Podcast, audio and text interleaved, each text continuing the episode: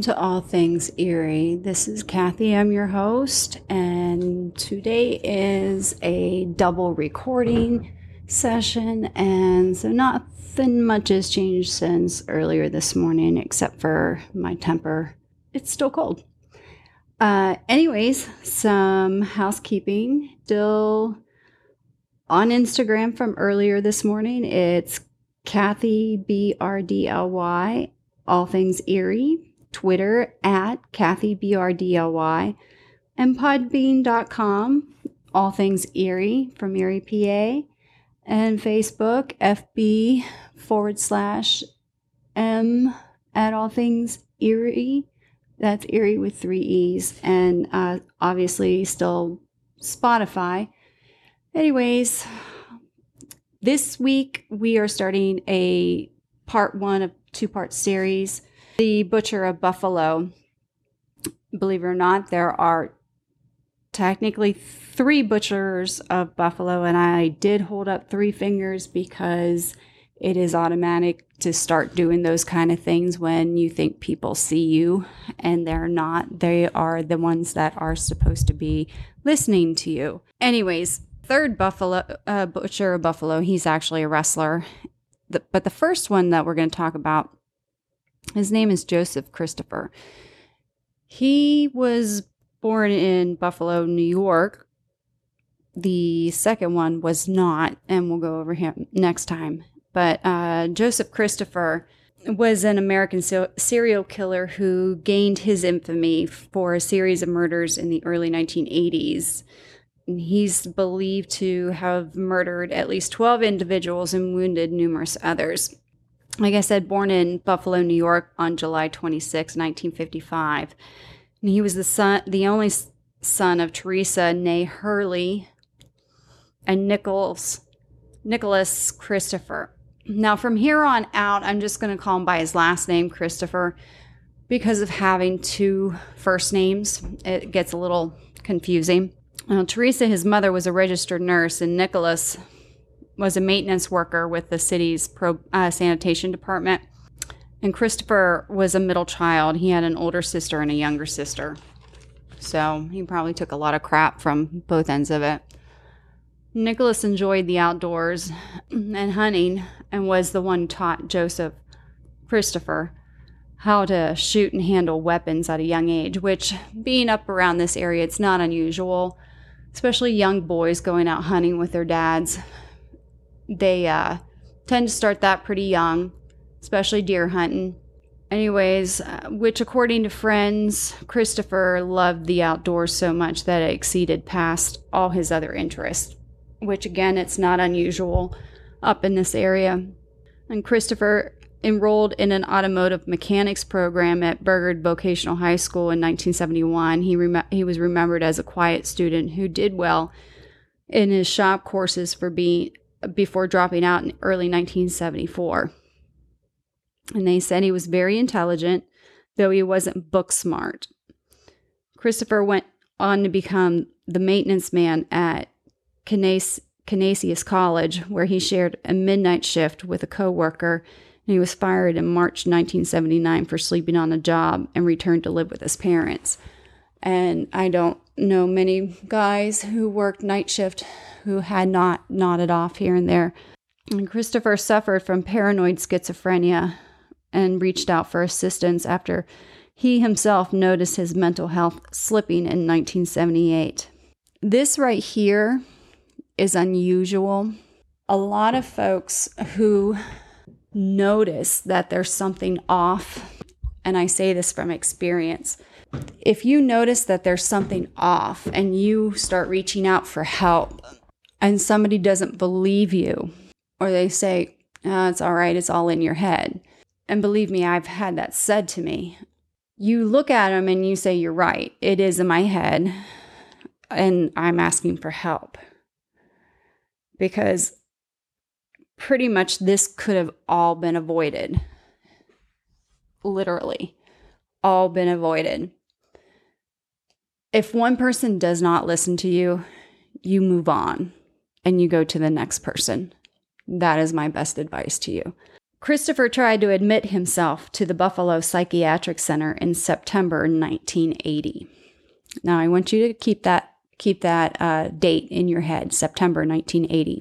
The psychiatric center told him he was not a danger to himself or others and so could not be admitted, which was commonplace at the time when such centers were being downsized. Instead, they recommended counseling therapy, and they could never have been more wrong.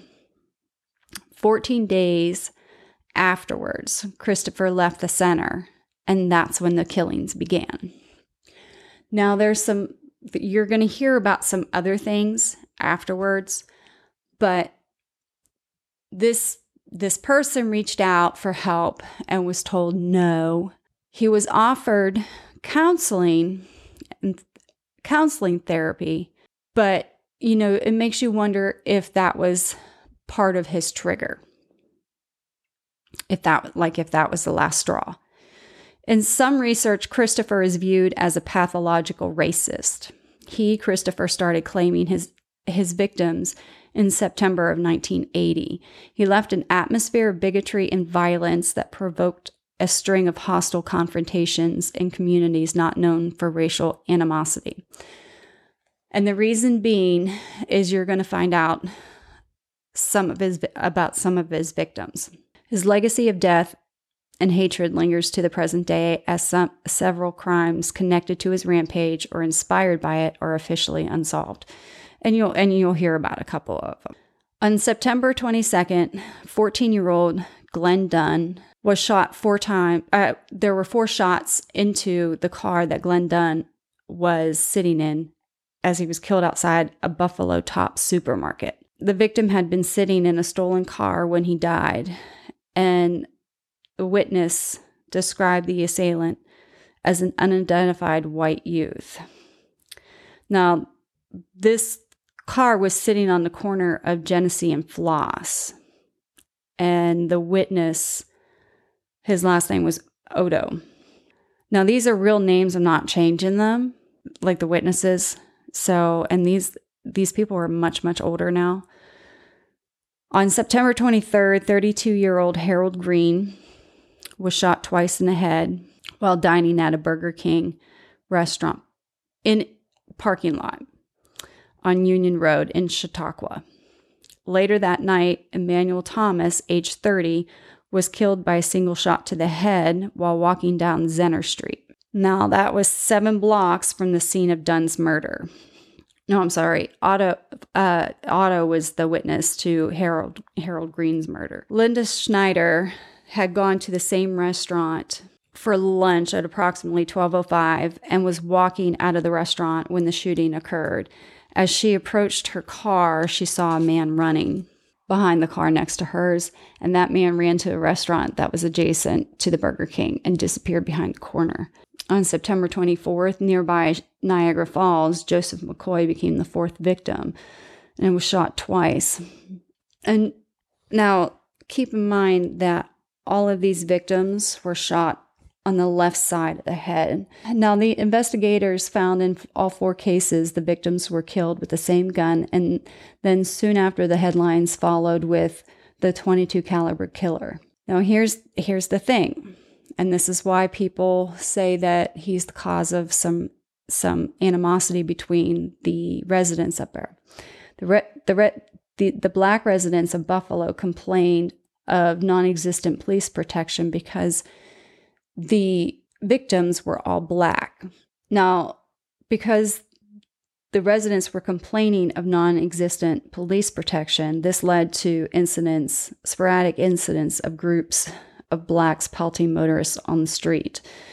And on top of it, a cross was burned in Buffalo, and people's fears were voiced about the, the murders might be a preview of things to come, like some pre- paramilitary race groups' campaign of local genocide. What ended up happening is that Buffalo they they were having some issues between some racial groups. On October 8th, 71 year old Parler Edwards, he was a black taxi driver, was found in the trunk of his car parked in a suburban Amherst with his heart cut out and taken from the scene. On October 9th, 40 year old Ernest Jones, another cabbie, was found beside the Niagara River in Tonawanda. The heart was missing from his chest. His blood splattered taxi was retrieved by police in Buffalo, three miles away. The local black community was on the verge of panic, which was made worse by an incident in a Buffalo hospital on October 10th. There was a black patient, 37 year old, was recuperating in his room when a white stranger appeared at his bedside and snarled. And I, and I can't say the one part because I, I just can't. I never have said the word and, and I won't. I hate, and it's the N word. A nurse's arrival saved Cole from death by strangulation, but his condition was listed as serious, and Cole's severe damage to his throat. The descriptions of the perpetrator roughly matched eyewitness reports on the 22 caliber killer. Were they shown pictures first or asked to give a description? That's my only thing. Then on December 22nd in Manhattan, five black men and one Hispanic were they were either victims of stabbings or killed in less than 13 hours. John, John Adams, he was 25 years old. He was the first victim and he narrowly escaped death when he was knifed by a white assailant around 11:30 a.m. And then 2 hours later, 32-year-old Ivan Frazier was attacked on the street. He deflected the blade with his hand, only sustaining minor in- injuries before he was able to take off on foot. And but the next four victims were not so lucky. 19-year-old Luis Rodriguez, who worked as a messenger, was stabbed to death around 3:30 p.m. in what was described as an apparent holdup by police. And that was a quote by the police. And the apparent holdup part no motives were found in the deaths of 30-year-old Anton Davis, who was sniped around 6:50 p.m., or 20-year-old Richard Renner, who was killed less than 4 hours later. Then the last victim, who was listed as a John Doe, was stabbed to death on the street near Madison Square Garden. While police searched for the Madison sla- Midtown slasher, that's when 31 year old Roger Adams, he was a black man, was stabbed to death in Buffalo on December 29th. Wendell Barnes, 26, was fatally wounded in Rochester on December 30th. However, Albert Menefee from Buffalo survived a knife wound nicked his heart the following day. And Larry Little and Calvin Crippen survived their attacks. That happened separately but with minor injuries. January 6th, police announced that the recent attacks and or stabbings were probably linked with the Buffalo unsolved 22 cal- caliber shootings, but still seemed to have no suspect.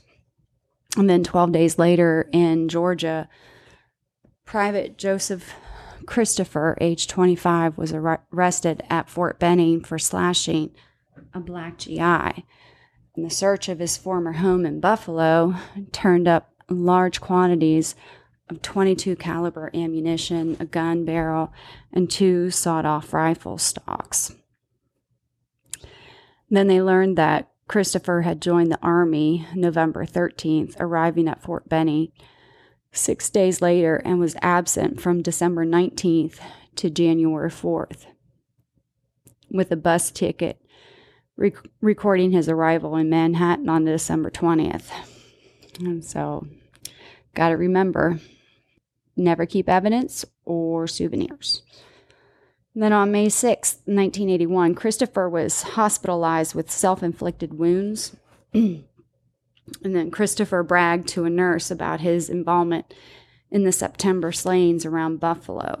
Christopher was charged four days later with three of the local shooting deaths, a fourth murder count added to the list on June 29th, plus the charges that were related to the non-fatal, non-fatal Buffalo stabbings in December 1980 and January 1981. In New York, the indictments were returned to the murder of returned in the murder of Luis Rodriguez and the non-fatal stabbings of Ivan Frazier.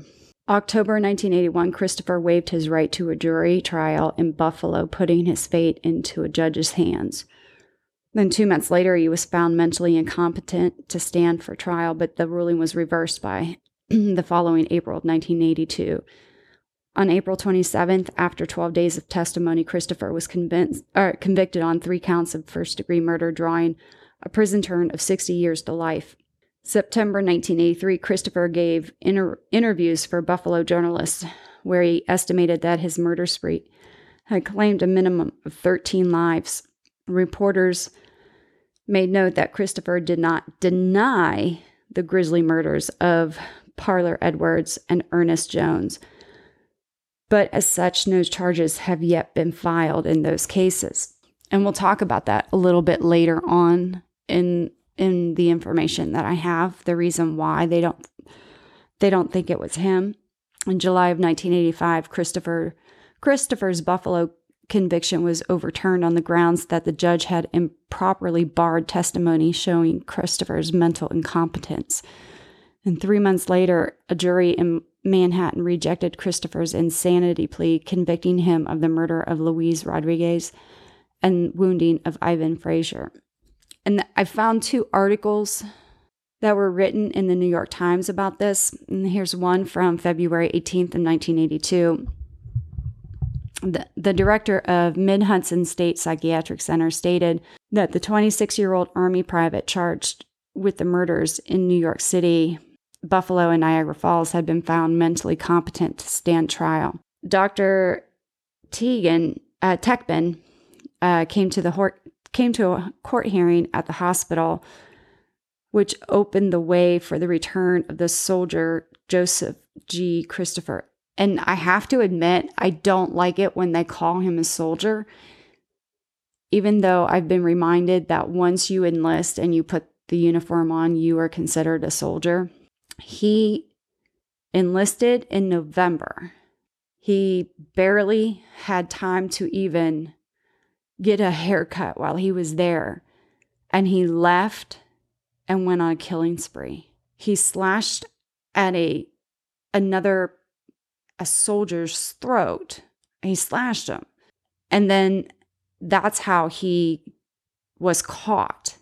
If he had left things alone, he would have been fine. He actually probably would have gotten away with it if he had been, if he had just not done anything but he couldn't.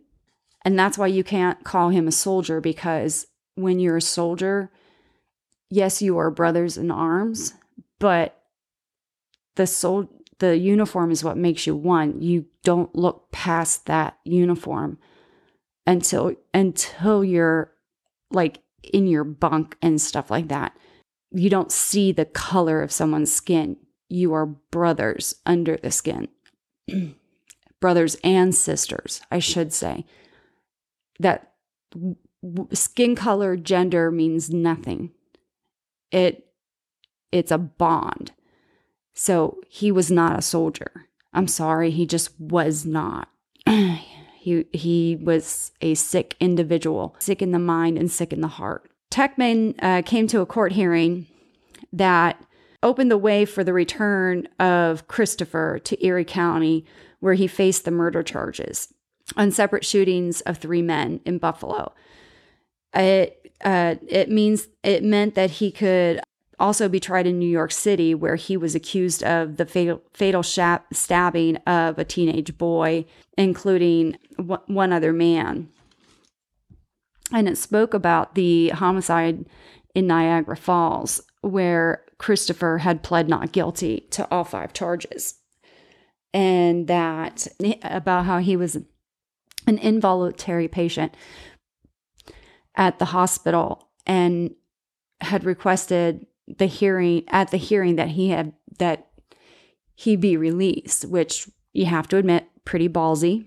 Judge Gerald Delaney of the Orange County Court postponed the decision because it had appeared Christopher would be returning to Erie County anyways because of Techman's statement and that he would he was now going to be a suspect in nine murders. The main sex, suspect, according to law enforcement, of nine black and dark skinned men in New York State, including the four in Manha- Manhattan. I can speak goodly in the one day. And it also pointed out that Christopher was white. And the mental health officials wouldn't comment on exactly when he would return to Erie County or whether it was going to be a formal court procedure, if it was necessary for the transfer, or that, you know, when the tra- you know transfer was actually going to happen. So, but I'm sure they were going to cross their T's and dot their I's because the psychiatric system at that point had dropped the ball considerably. The state Supreme Court Justice of Erie County, William Flynn. Now, and I have to explain this. Erie County, there's Erie County, and then there's Little Erie County. That the Erie County that I'm t- talking of, talking about, is actually in New York, and then we have. I live in Erie County, which is in Pennsylvania, and it's very confu- it's very confusing. And when you're looking things up on a computer, you have to spe- you have to specify Erie County, PA, Erie County, New York. So the Erie County, when I'm saying Erie County, this is Erie County, New York. William, this court justice, William Flynn, had sent Christopher to the hospital in December because he found him unfit to understand the nature of the charges he was facing or even the ability to participate in his own defense. Benjamin Altman had been an acting Supreme Court justice in Manhattan and made the same ruling 10 days ago based on the evidence from the Erie County decision. And you will find that most judges don't like to overturn another judge's decision if it's made in a sound, if they think it's sound. If they're reading it and it's sound, they don't like to overturn it. And that's here in Pennsylvania also. It doesn't they don't like to overturn anything. It I mean superior court judges and stuff like that, I guess it depends on the it depends on the case, it depends on what's going on, it depends on what kind of appeal you have, whatever. But you will find that most judges do not like to overturn another judge's decision. I guess unless it's you're talking about someone who's running for a seat or something like that, you know, and one's Republican and one's Democrat and one's trying to get over on the other. But nine times out of 10, they're not going to. I have yet to see one that really likes to overrule on another one. Where was I? I'm sorry. Rant over. And there's a uh, quote in here It's my staff's opinion that Christopher presently is fit to stand trial. This is from Dr. Techman, a mental health department official said that Techman would send a letter to the Erie County District Attorney certifying Christopher's competence to stand trial. Now you you have two judges saying, "Nope, this guy does not have a clue as to what's going on in these trials. He has no clue as to understanding why he's even here, what these proceedings are about, or even how he's even handling what's going on in the courtroom." And this doctor is like, Yeah, he does. He's just fucking fooling with you. He, he absolutely knows exactly what's going on, and he is just pulling a wool over your eyes. So, Christopher's competency arose the prior October when he had waived his rights to a trial by jury. Now, this is going to come up later on because this guy is not dumb. He really is not dumb. He really tried pulling everything. So moving forward to October of 85, he's finally convicted of stabbing a man to death as he walked along Madison Avenue between 40th and 41st Streets in December of 1980. The Chris, Christopher was also found guilty of stabbing the man on an a man on an E train in Manhattan the same day. Sentencing was set for that November 14th and authorities described the attacks as racially motivated. So, Christopher, who's white, was convicted of the murder of Luis Rodriguez, who was the 19 year old messenger, and the attempted murder of Ivan Frazier, 40, who was the Bronx cook. Sentenced to life terms in May of 1982 after being convicted of fatally shooting three black men in Buffalo in September of 1980. So, but however, the state court of appeals overturned those convictions in July because the trial judge barred the defense from present, presenting expert psychiatric testimony about Christopher's fitness and to stand trial. You need to remember that because we're going to we're going to dig into a little bit about that. Again, he's smart. He really is. He's smart. Christopher was still waiting to hear uh, to face charges in the death of a black man in Niagara Falls, New York, um, following the September 1980. He was still waiting for that, and he's and and he still wasn't charged up to this point about the two taxi drivers. He still wasn't charged on those. Uh, in the opening statement for Dist- uh, Assistant District Attorney J- James Fogle, he mentioned that while hospitalized at Fort Benning, Georgia, after trying to kill a black fellow Army recruit, Christopher had bragged to the nurses that he had killed black men in Buffalo and New York City. Christopher's defense attorney, Richard Syracuse, told the jury of seven women and five men that Christopher should be acquitted. He is not a well person. His vision of reality has nothing to do with ours. So his attorney is going on the defense of that he, if he can't get him for showing that he's not competent, I'm still going to walk this around that look at him. Just look at him. He he still does not have that capacity there. You can totally see it. Okay, so the attorney was still going for an incompetent, incompetency defense because he was a paranoid schizophrenic. He was not there all the way.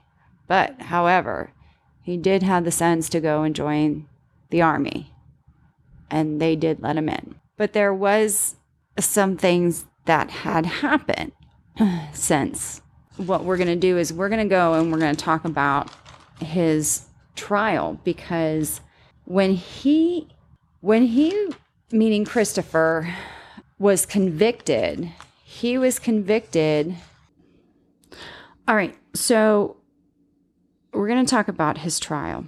Christopher, when he was on trial and they they went in, he had been imprisoned in the Fort Benning stockade. He was in there uh, in January of 1981, and then he was awaiting charges. So while await, while awaiting charges, he started to begin to fear that his food, the food that he was being served, was poison.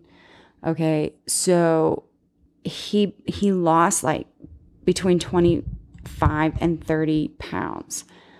And this is stuff that I found in the, the trial transcripts.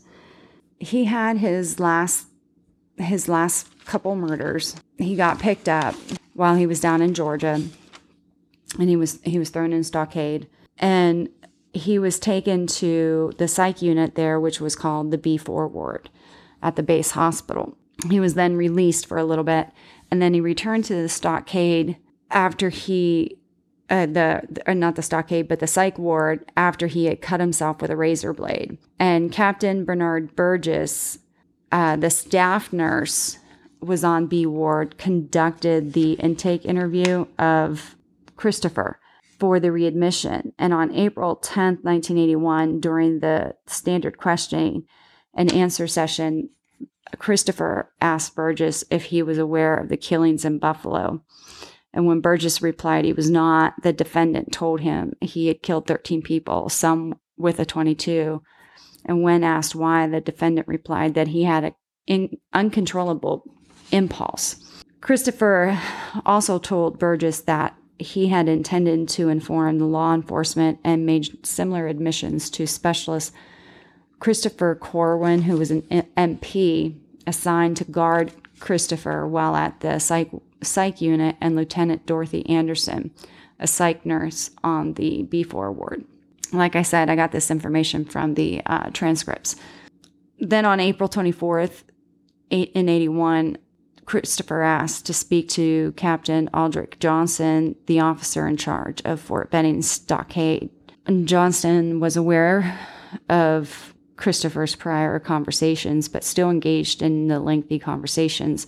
Even after Johnson made Christopher aware that if he would report that he would report anything to his superiors if the defendant told him.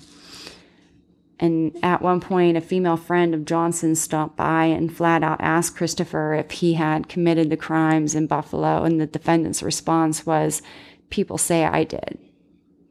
And they spoke again on April 25th and 6th during the routine checks of the facility by Johnson. The conversations were initiated by the defendant.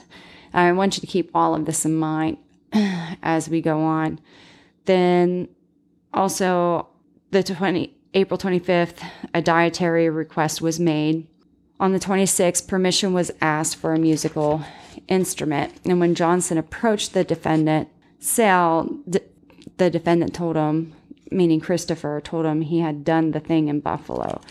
Johnson asked if Christopher wanted to speak with detectives from Buffalo, but he declined. The last conversation was overheard by corrections specialist Richard Morgan Stern. So with that being said, with Morgan Stern overhearing the, the conversation, that co- corroborated what people were saying he said.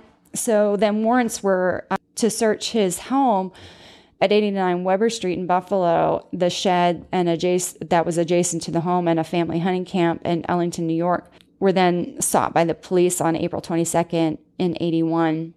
And we know what they found. They found the, the guns, the ammunition. The there was also a jacket that was found. There were also hunting knives, uh, several hunting knives. So, and then warrants were issued. Various those various items were seized, and then a, a lineup was uh, subsequently held on May twelfth, eighty one, where Otto did not ID Christopher, and he had later told an officer who previously questioned him he could not he could make an ID and then Otto which this whole conversation is like really weird. Otto then made the, the ID on Christopher as the man who shot Dunn because Otto initially did not want to quote unquote get involved. I mean, this is your friend, supposedly. I mean, I get this guy's probably scary as shit, but he isn't going anywhere. And then Christopher was arraigned on March or May 11th, 81, and then an order directing the examination of Christopher pursuant to CPL Article 730 was granted. Basically, a competency hearing. He was examined by two different doctors and was found fit. I want you to keep keep all of this in mind. He uh, Christopher Christopher himself Christopher himself he did not want to be cl- declared unfit. He was afraid that a jury would be prejudiced against him and that's why he wanted a trial judge.